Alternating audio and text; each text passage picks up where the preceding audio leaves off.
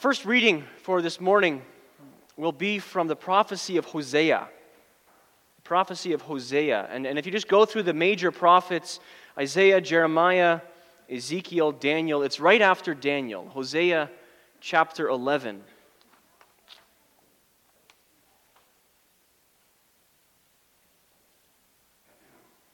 You might be wondering why we just sang such a long song. And if you've been looking up at the board, or, or if you looked at these passages beforehand, you might be wondering why we're looking at so many, so many passages and so many verses. Well, it's because Matthew, in, in the text that we're going to be looking at, he's really pulling together threads from all over the Old Testament and showing how Jesus is the fulfillment of all of God's promises. And all the themes that, that are in our text in Matthew are also in Psalm eighty, in more or less the same order. But our first reading is from Hosea chapter eleven. We're going to read the whole thing. So Isaiah chapter eleven, beginning at verse one, this is the word of God. When Israel was a child, I loved him. And out of Egypt I called my son. As they called them, so they went from them. They sacrificed to the Baals and burned incense to carved images. I taught Ephraim to walk, taking them by the arms, but they did not know that I healed them. I drew them with gentle cords, with bands of love, and I was to them as, as those who take the yoke from their neck. I stooped and fed them. He shall not return to the land of Egypt, but the Assyrian shall be his king, because they refused to repent. And the sword shall slash in his cities, devour his districts, and consume them because of their own counsels. My people are bent on backsliding from me. Though they call to the Most High, none at all exalt him. How can I give you up, Ephraim? How can I hand you over, Israel? How can I make you like Admah? How can I set you like Zeboim? My heart churns within me. My sympathy is stirred. I will not execute the fierceness of my anger. I will not again destroy Ephraim, for I am God and not man, the Holy One in your midst, and I will not come with terror. They shall walk after the Lord. He shall roar like a lion, and when he roars, then his sons shall come trembling from the west. They shall come trembling like a bird from Egypt, like a dove from the land of Assyria, and I will let them dwell in their houses, says the Lord. Our next text is going to be from Jeremiah chapter thirty-one.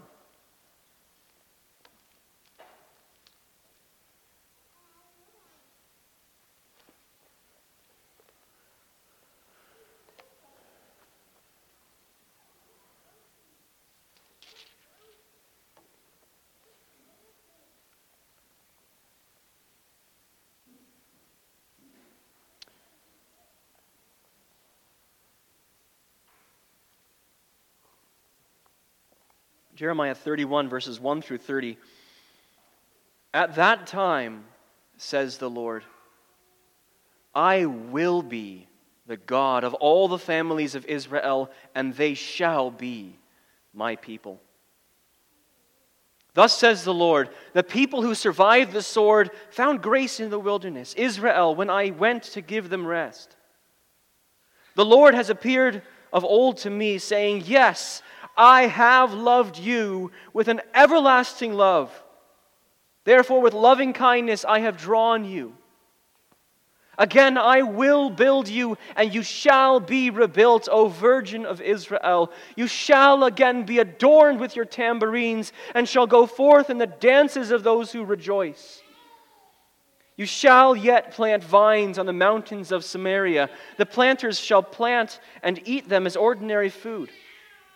For there shall be a day when the watchmen will cry on Mount Ephraim, arise and let us go up to Zion, to the Lord our God. For thus says the Lord, Sing with gladness for Jacob, and shout among the chief of the nations. Proclaim, give praise, and say, O Lord, save your people, the remnant of Israel.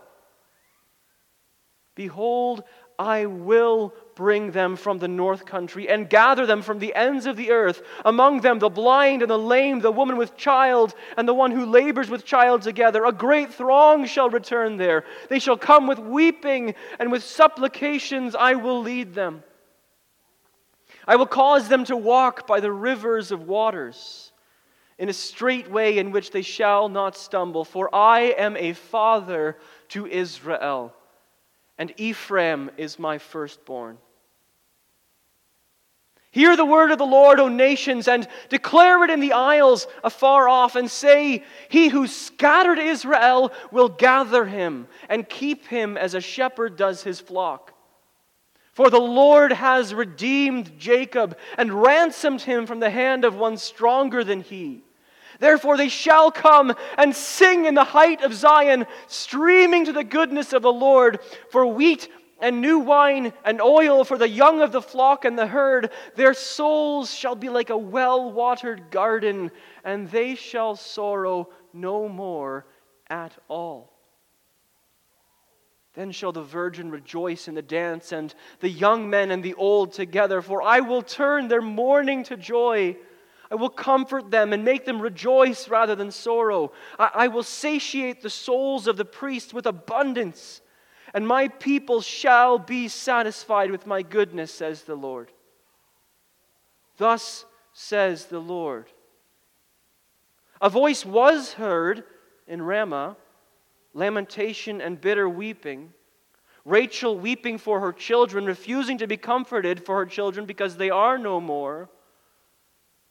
But thus says the Lord, refrain your voice from weeping and your eyes from tears, for your work shall be rewarded, says the Lord.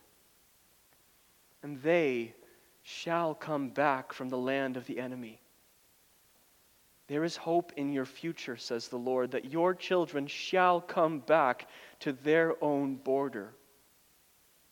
I have surely heard Ephraim bemoaning himself. You have chastised me, and I was chastised like an untrained bull. Restore me, and I will return, for you are the Lord my God.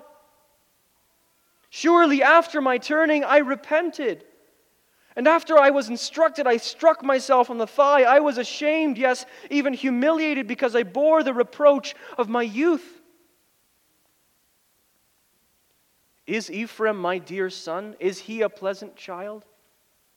For though I spoke against him, I earnestly remember him still. Therefore my heart yearns for him. I will surely have mercy on him, says the Lord. Set up signposts, make landmarks, set your heart toward the highway, the way in which you went.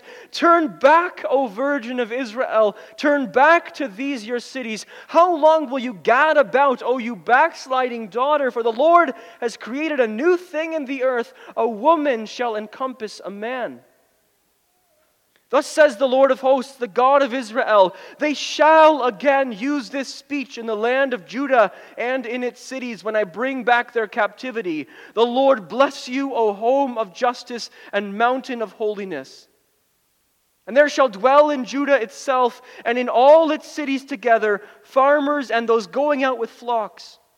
For I have satiated the weary soul, and I have repre- replenished every sorrowful soul. After this I awoke and looked around, and my sleep was sweet to me. Behold, the days are coming, says the Lord, that I will sow the house of Israel and the house of Judah with the seed of man and the seed of beast. And it shall come to pass that as I have watched over them to pluck up, to break down, to throw down, to destroy, and to afflict, so I will watch over them to build and to plant, says the Lord. In those days they shall say, no more, the fathers have eaten sour grapes, and the children's teeth are set on edge. But everyone shall die for his own iniquity. Every man who eats the sour grapes, his teeth shall be set on edge.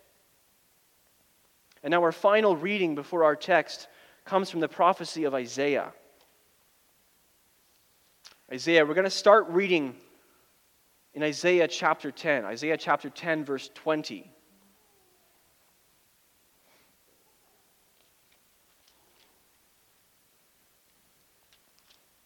Where God, having promised that, that, that Israel's judges, Assyria, was going to be taken care of, was going to be punished itself, now promises that Israel will return.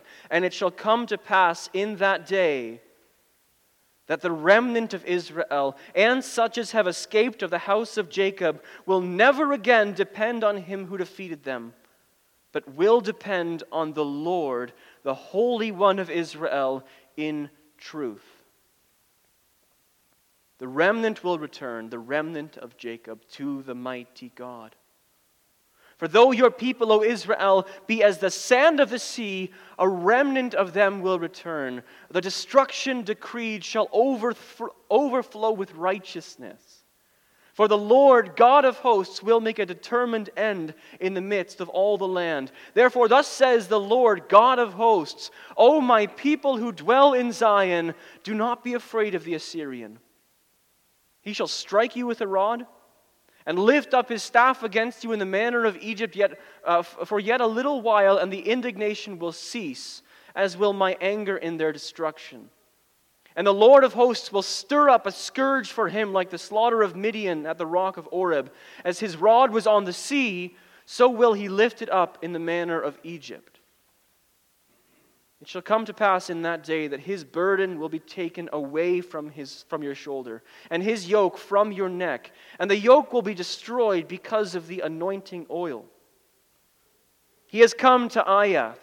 He has passed Migron. At Michmash he has attended to his equipment. They have, they have gone along the ridge. They have taken up lodging at Geba. Ramah is afraid. Gibeah of Saul has fled. Lift up your voice, O daughter of Galim. Cause it to be heard as far as Laish. O poor Anathoth! Madmenah has fled. The inhabitants of Gebim seek refuge, and as yet he will remain at Nob that day. He will, he will shake his fist at the mount of the daughter of Zion, the hill of Jerusalem. Behold, the Lord, the Lord of hosts, will lop up, will lop off the bough with terror. Those of high stature will be hewn down, and the haughty will be humbled. He will cut down the thickets of the forest with iron, and Lebanon will fall by the mighty one. There shall come forth a rod from the stem of Jesse, and a branch shall grow out of his roots. The Spirit of the Lord shall rest upon him, the Spirit of wisdom and understanding, the Spirit of counsel and might, the Spirit of knowledge and of the fear of the Lord. His delight is in the fear of the Lord, and he shall not judge by the sight of his eyes, nor decide by the hearing of his ears, but with righteousness he shall judge the poor, and decide with equity for the meek of the earth. He shall strike the earth with the rod of his mouth, and with the breath of his lips he shall slay the wicked. Righteousness shall be the belt of his loins, and faithfulness the belt of his waist. The wolf also shall dwell with the lamb. The leopard shall lie down with the young goat, the calf and the young lion and the fatling together, and a little child shall lead them. The cow and the bear shall graze, their young ones shall lie down together, and the lion shall eat straw like the ox. The nursing child shall play by the cobra's hole, and the weaned child shall put his hand in the viper's den. They shall not hurt nor destroy in all my holy mountain, for the earth shall be full of the knowledge of the Lord as the waters cover the sea. And in that day there shall be a root of Jesse, who shall stand as a banner to the people, for the Gentiles shall seek him. And his resting place shall be glorious. It shall come to pass in that day that the Lord shall set his hand again the second time to recover the remnant of his people who are left from Assyria and Egypt, from Pathros and Cush, from Elam and Shinar, from Hamath and the lands of the islands of the sea. He shall set up a banner for the nations, and will assemble the outcasts of Israel, and gather together the dispersed of Judah from the four corners of the earth. Also the envy of Ephraim shall depart, and the adversaries of Judah shall be cut off. Ephraim shall not envy Judah, and Judah shall not harass Ephraim. But they shall fly down upon the shoulder of the Philistines toward the west. Together they shall plunder the people of the east. They shall lay their hand on Edom and Moab, and the people of Ammon shall obey them. The Lord will utterly destroy the tongue of the sea of Egypt. With his mighty wind he will shake his fist over the river and strike it in the seven streams and make men cross over dry shod. There will be a highway for the remnant of his people, who will be left from Assyria, as it was for Egypt in the day that he came up from the land of Egypt. And now let's turn together to our text, to Matthew chapter two.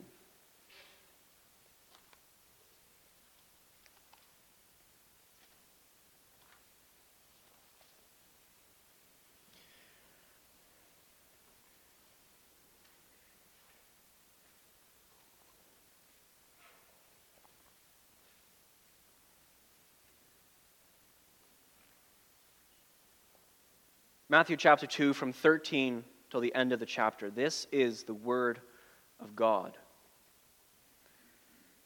Now when they had departed, behold, an angel of the Lord appeared to Joseph in a dream, saying, "Arise, take the young child and his mother, flee to Egypt, and stay there until I bring you word. For Herod will seek the young child to destroy him." When he arose, he took the young child and his mother by night and departed for Egypt, and was there until the death of Herod, that it might be fulfilled, which was spoken by the Lord through the prophet, saying, "Out of Egypt I called my son." Then Herod, when he saw that he was deceived by the wise men, was exceedingly angry, and he sent forth and put to death all the male children who were in Bethlehem and in all its districts from two years old and under, according to the time which he had d- determined from the wise men. Then was fulfilled what was spoken by Jeremiah the prophet, saying, "A voice was heard in Ramah, lamentation, weeping, and great mourning, Rachel weeping for her children, refusing to be comforted, because they are no more."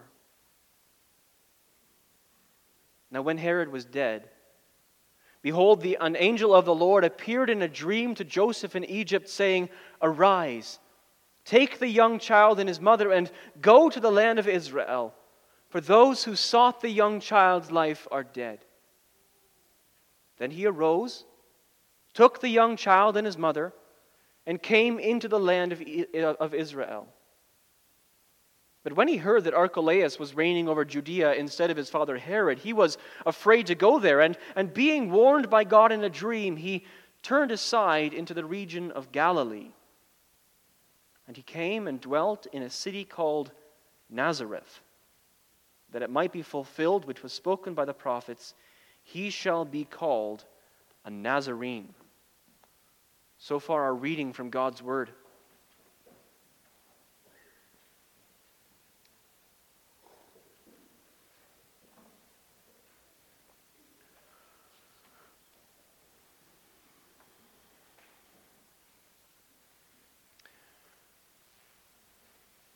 Dearly loved congregation of our Lord Jesus Christ, over the past couple of weeks we've been We've been taking a look at the first two chapters of Matthew's Gospel. And throughout that time, we've seen one theme pop up again and again and again. God keeps his promises. In our first sermon, two, two Sundays ago, from, from chapter one, verses one through twenty-two, we saw how despite all the ways that, that Jesus' ancestors, his forefathers, messed up, God kept his promises to Abraham, to David, and to all the exiles to someday provide a Messiah, a Christ from that line. And then in our second sermon, uh, eight days ago on Christmas Day, we saw how God's promise to send Emmanuel, to make his, his very presence known among his people, that promise was kept when Jesus was born of Mary. This past Sunday, we last week, we, we, we took a look at the story of the wise men, the Magi, and, and even there, there was a strong emphasis on our God who keeps his promises.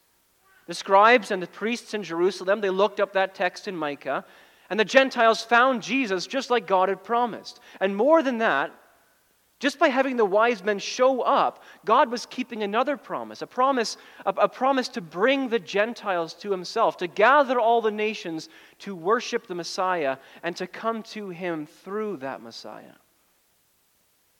And this passage, our passage this morning, it takes place as the wise men are, are, are going back on their long journey home. But, but, but still, though the story has moved on, Matthew is eager to show us that, that, that all of God's promises and, and, and everything that God showed his people in the Old Testament, everything, even the entire history of God's Old Testament congregation, it's all being fulfilled in Christ.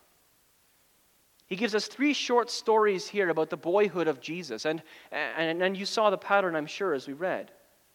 Every time he finished a, li- a little story, he punctuated it with, a, with a declaration that this event in Jesus' life has fulfilled the Old Testament.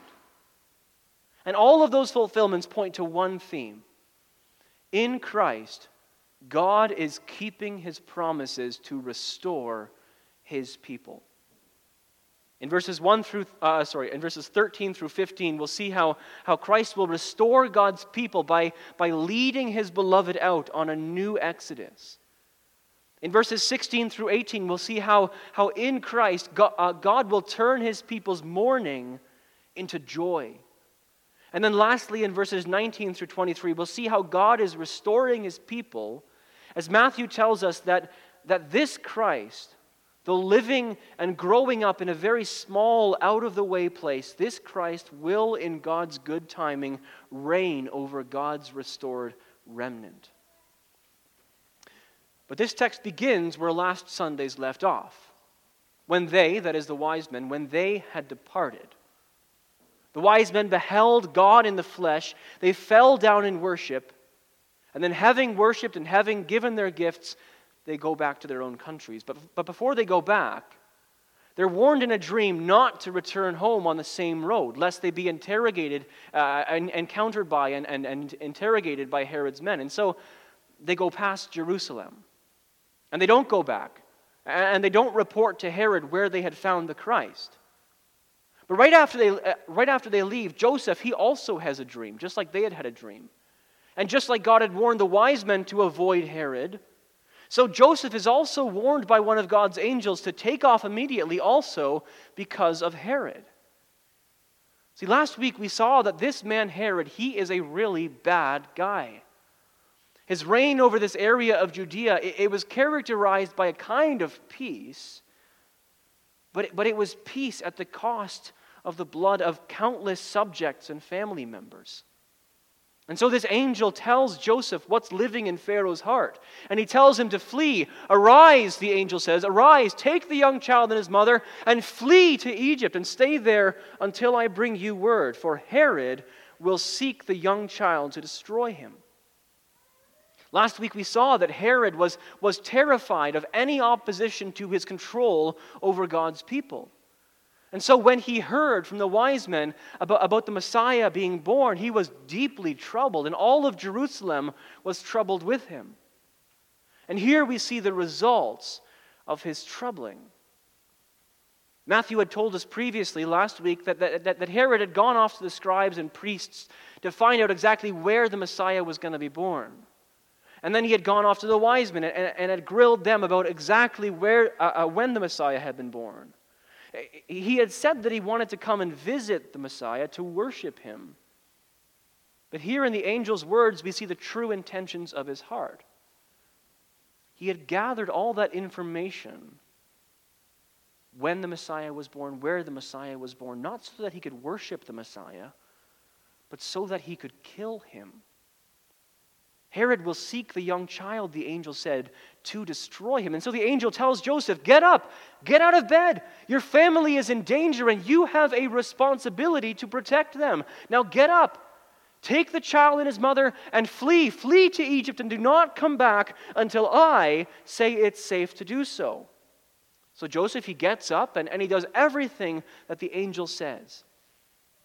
And Matthew's taking pains here in our text to, to, to emphasize that Joseph's obedience, it, it, is, it is immediate and it is total. The angel gives him four commands, and Joseph follows all four commands.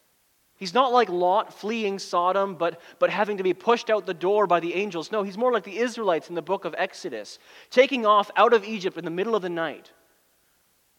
But the Israelites marched out of Egypt defiantly, in front of all of their opponents, in front of Egypt, because God had triumphed over Egypt. Joseph flees by night. It seems like he doesn't want to wait at all. He, he has this dream at night, and that very night, he doesn't wait for the sun to rise, but that very night he takes off. When he arose, he took the young child and his mother by night and departed for Egypt and was there until the death of Herod. So like the angel had said, he remained there until it was safe to come back. And Egypt, during this time, it, it was not an uncommon place for Jews to go. There was actually quite a big Jewish community there on the banks of the Nile. Many who had fled persecution elsewhere. And you can imagine with Herod on the throne, there was a lot of persecution. Many of them had come to Egypt as refugees and had spent their entire lives there instead of living in the promised land. Egypt was also under, uh, under the control of the Roman Empire, but, but it was under a different governor. And so they didn't have to be afraid of being sent back. But the fact that Egypt was a safe place to go, that wasn't the only reason that Joseph, Mary, and Jesus went there. There was another reason, a bigger reason. As you probably know, many centuries ago, Israel, the whole nation of Israel, they had gone down into Egypt as a family and had come back out as a multitude. And in the book of Hosea, after God tells Israel that their sins are going to bring them into exile, he expresses his sadness about this state of events. And in, in, in chapter eleven, the chapter that we read together, he mourns for Israel. How can I give you up, Ephraim? How can I, how can I give you over, Israel? How can I make you like those other nations that I destroyed? And he begins this love song for Israel in Hosea chapter eleven with, with these words quoted in our text. Out of Egypt I called my son. In Hosea, God's referring back to Israel, but here in, in, in our text, what's true of Israel is also true of the Christ. Jesus is brought down by Joseph into Egypt so that, so that the Messiah can undergo what his nation underwent.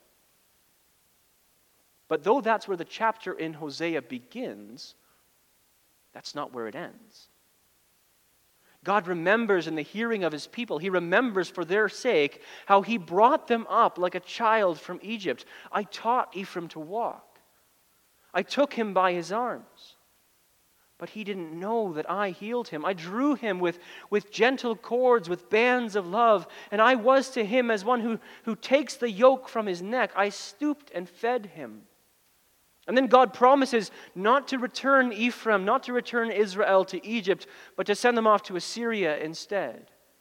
But God promises still, though they're being punished by being sent off to Assyria, that's not the end of the story. He goes on to say, I will not execute the fierceness of my anger. I will not again destroy Ephraim. For I am God and not man, the Holy One in your midst, and I will not come with terror.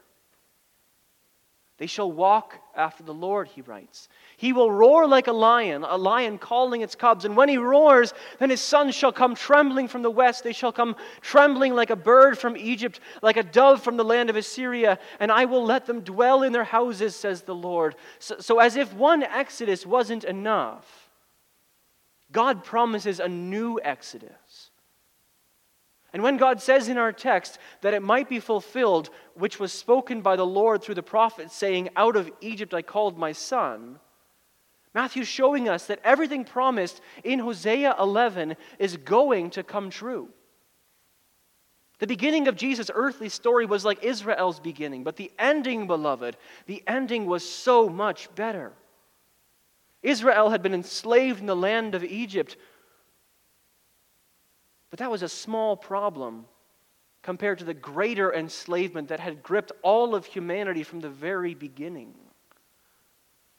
When Adam and Eve ate from that tree, they condemned all of their children to lifelong and eternal slavery, not just to some earthly tyrant, but to the great enemy of all things good and holy. They, they sold their children into lifelong and eternal slavery to the devil, to death, to fear, and to sin.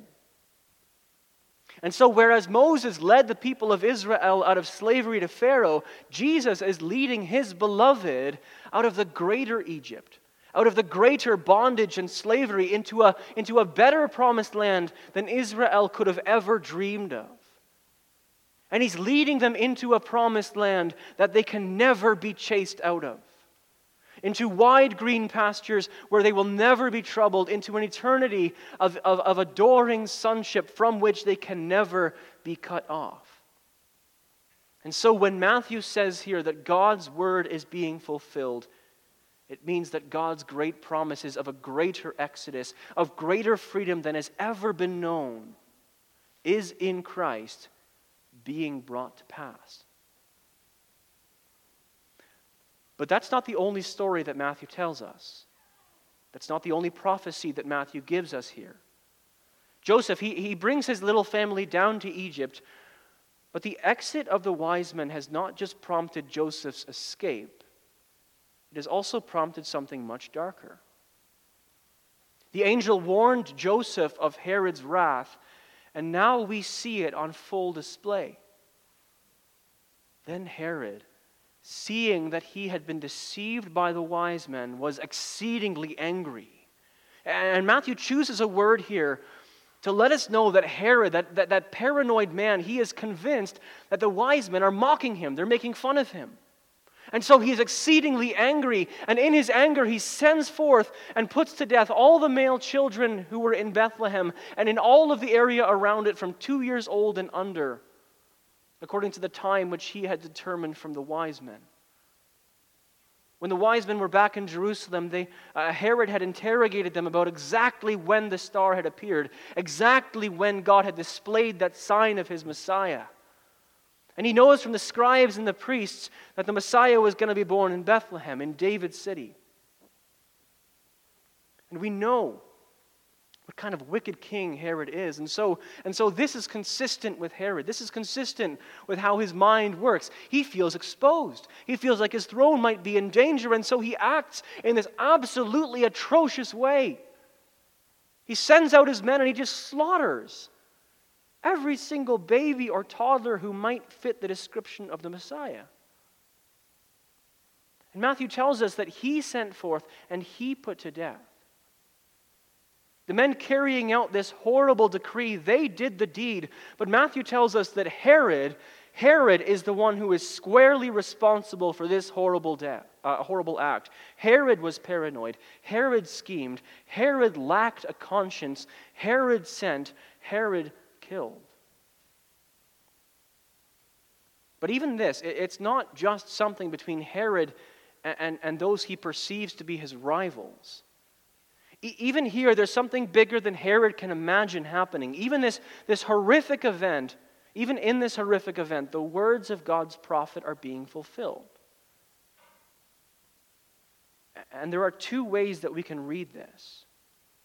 There's one way, the wrong way, one just monstrous way of reading this text that says that God planned this horrific event to fulfill his words. But let it never be said that God is the author of any kind of evil. This is not the way to read this text or this event. And Matthew tells us this by using the passive and not the active voice. Matthew is not saying that God fulfilled his word by killing these babies. No, he's saying that, that even in this event, as monstrous and as horrible as it was, even in this event, God remains sovereign. And even though he did not cause this, it did not escape his control. It did not escape his providence. He doesn't work through these events, but he works despite these actions of this wicked king. Let it never be said that God is the author of evil, but let it also never be said that any action is evil enough to overcome the plans of God. And even these actions, as horrible as they are, as wicked as they are, they don't fall outside of God's plans for the restoration of his people. For in this wicked deed done by a wicked man, Matthew tells us that another one of the Old Testament prophecies is now being fulfilled. Then was fulfilled. Again, that, that's a passive verb. Then was fulfilled what was spoken by Jeremiah the prophet, saying, "A voice was heard in Ramah, lamentation, weeping, and great mourning, Rachel weeping for her children, refusing to be comforted because they are no more." Matthew sees this horrific event in Jesus' life, and he remembers another horrific event, the exile. When the children of Rachel, the people of Israel, they went off into exile, when, when their captors treated them horribly, like Herod does here. And, and, and, and in his prophecy, Jeremiah pictures Rachel in her tomb, weeping as her children go off into exile, mourning because they are no more.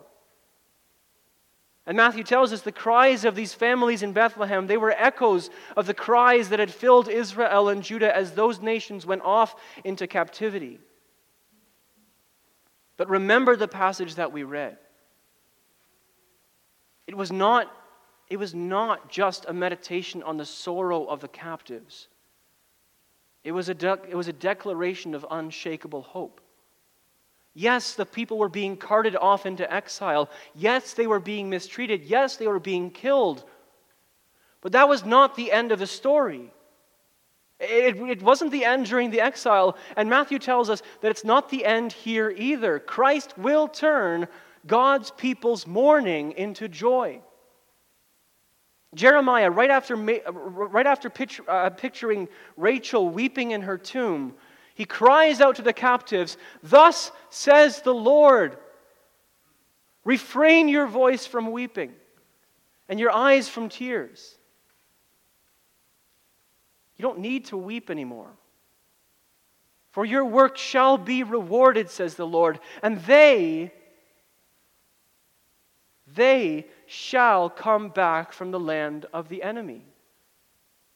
There is hope in your future, says the Lord, that your children shall come back to their own border. "Isn't Ephraim my dear son? Isn't he my pleasant child? For though I spoke against him, I earnestly remember him still. My heart yearns for him. I will surely have mercy on him, says the Lord." So set up signposts, make landmarks, set your hearts on the highway, the way in which you went, and turn back. Come back, O daughter of Israel, turn back to your cities. Through Christ, mourning will turn to joy. And every tear, every tear that has been collected in the bottle of the Almighty will go rewarded. Because even now we work and we toil and we sweat under the weight of sin. We experience loss, we experience grief, we lose those we love. And our grief echoes the grief in Bethlehem. Our grief echoes the cries we hear coming out of Rachel's tomb. We read this passage and our hearts break because we experience so much of the same sorrow. And as God's people have wept throughout the centuries and the millennia, so we also grieve and we also weep. But in Christ, beloved, in Christ, God will turn all of our mourning into joy. We grieve, Paul says, but we don't grieve as those who have no hope. We know that none of our sorrow will go unredeemed. We know that there is a hope that transcends the bonds and the sorrows of this world. There is an eternal and, and a sure hope that surpasses even the bonds of death. And even for those who grieve the loss of children never known, or for those who grieve the loss of children lost soon after birth, we don't grieve with a hopeless grief.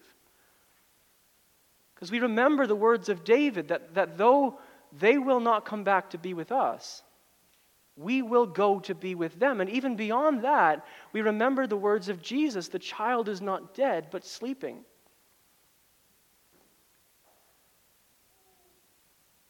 And there's such a harvest of happiness that's waiting for us. What do we sing in Psalm eighty-four? "As they through Baca's valley pass." As we pass through the valley of weeping, the veil of tears, as they through Baca's valley pass, they make that barren wilderness a place of springs, a lush oasis. And we look forward to the resurrection of the dead and the life of the world to come. Herod can rage all he wants, and Satan can rage all he wants, but he cannot upset the plans of God's people, uh, of God for his people. In Christ, God will keep all of his promises to restore his people. And in Christ, our mourning will turn to joy. And in time, in time, as all tyrants do and as all troubles do, Herod meets his end. He dies. The man who did this horrible thing and so many horrible things besides, he dies. And all of his plans fall apart. And he stands before the judgment seat of God, and he gives his account for every wicked thing that he has ever done. Our text tells us, and, and when Herod was dead, behold, an angel of the Lord appeared in a dream to Joseph in Egypt. Like the angel had promised, as soon as the coast was clear, he called the family back to Israel. And he appears, saying, "Arise, take the young child and his mother, and go back to the land of Israel, for those who sought the young child's life are dead." Herod and his servants, they carried out Satan's will. And they thought that they, they, they thought that death was their tool, that death was their servant. But Satan's best friend, death, still took them out. Death still came for them. There is no honor among such thieves. And so it seems the coast is clear. But when he heard that Archelaus was reigning over Judea instead of his father Herod, he was afraid to go there. Herod died, yes, but, but, but just before his death, he made his son Archelaus ruler over Judea and Idumea and Samaria. And right after his death, Archelaus himself went on a killing spree. He, he, he asserted himself as just as ruthless and just as evil a man as his father before him was. And so Joseph, understandably, he doesn't want to go back to Bethlehem. Bethlehem is so close to, to, to, to Jerusalem, it just wouldn't be safe. And the Lord knows this, so, so he comes to Joseph again in a dream and warns him against settling back in Judea. Instead of settling in the south, he, he, he goes north. He goes back to his hometown of Nazareth. He moves from the little town of Bethlehem, there in the shadow of Jerusalem, to Nazareth. Not just a little town, but a tiny town. Less than five hundred people in the middle of nowhere. And that's not exactly the best place for the Messiah to grow up, is it? Even Jesus' brothers later point that out. They tell him, hey, if you want people to know that you're the Messiah, don't stick around here. Don't stick around here up north. Go down south to Jerusalem. Galilee was technically part of the land of Israel, but it's so full of Gentiles that Matthew later on refers to it as Galilee, Galilee of the Gentiles. But having left that territory of Archelaus down south, Joseph goes north and settles there in Nazareth. But he wasn't just settling there because it was a convenient place or because it was a safe place. Those might have been front of mind for Joseph, but there was still something else going on, though, though this one's a bit harder to catch.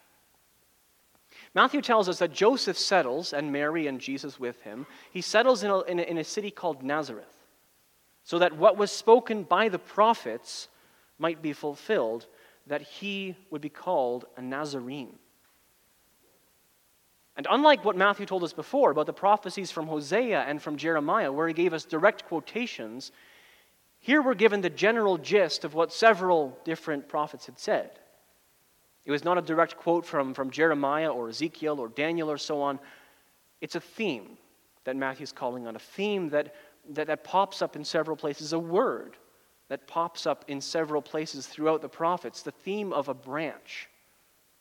It's what we read in, in Isaiah eleven, verse one. There God says through Isaiah, "There shall come forth a shoot from the stump of Jesse, and a branch from his roots shall bear fruit." And that word branch in Isaiah one, verse eleven, uh, eleven verse one, it, it's the Hebrew word natzer. And that word natzer sounds a lot like the word Nazareth. And so Matthew's kind of playing with words a bit here. But what he's saying is that, is that this boy named Jesus, he, he's now growing up in this, in this little out-of-the-way place called Nazareth, but he's like a shoot springing out of the stump of a tree that's been cut down. But even though he's small, he's going to grow, and he's going to work. And when he works, as he works, empowered by God's Spirit, things that are broken will begin to be fixed. Things that are worn out will begin to be made new, and those who are weak will be made strong, and the wicked will be destroyed, and the meek and the poor will have justice done for them. But the work of the Christ is not going to stop there. He's not just going to restore his people. When he's king, not only will his people flourish, but the brokenness of the whole world is going to be reversed as well. And, and, and the wolf will dwell with the lamb, and the leopard shall lie down with the young goat, the calf and the young lion and the fatling together, and a little child shall lead them. Cows and bears will graze, calves and cubs will lie down together, lions will eat with the oxen, babies will play with poisonous snakes. Everything that is bad will be made good. Everything that has been lost will be restored. And in that day, Isaiah tells us later in that passage, in that day there shall be a root of Jesse who will stand as a banner to the people, for the Gentiles shall seek him. And his resting place shall be glorious. He will set up a banner for the nations and will assemble the outcasts of Israel and gather together the dispersed of Judah from the four corners of the earth, dearly loved congregation in our Lord Jesus Christ. In Christ, God is keeping all of his promises to restore his people. He will lead us out and make us free. He will turn every one of our tears to joy, and he will, beloved, he will rule over his restored remnant. Amen.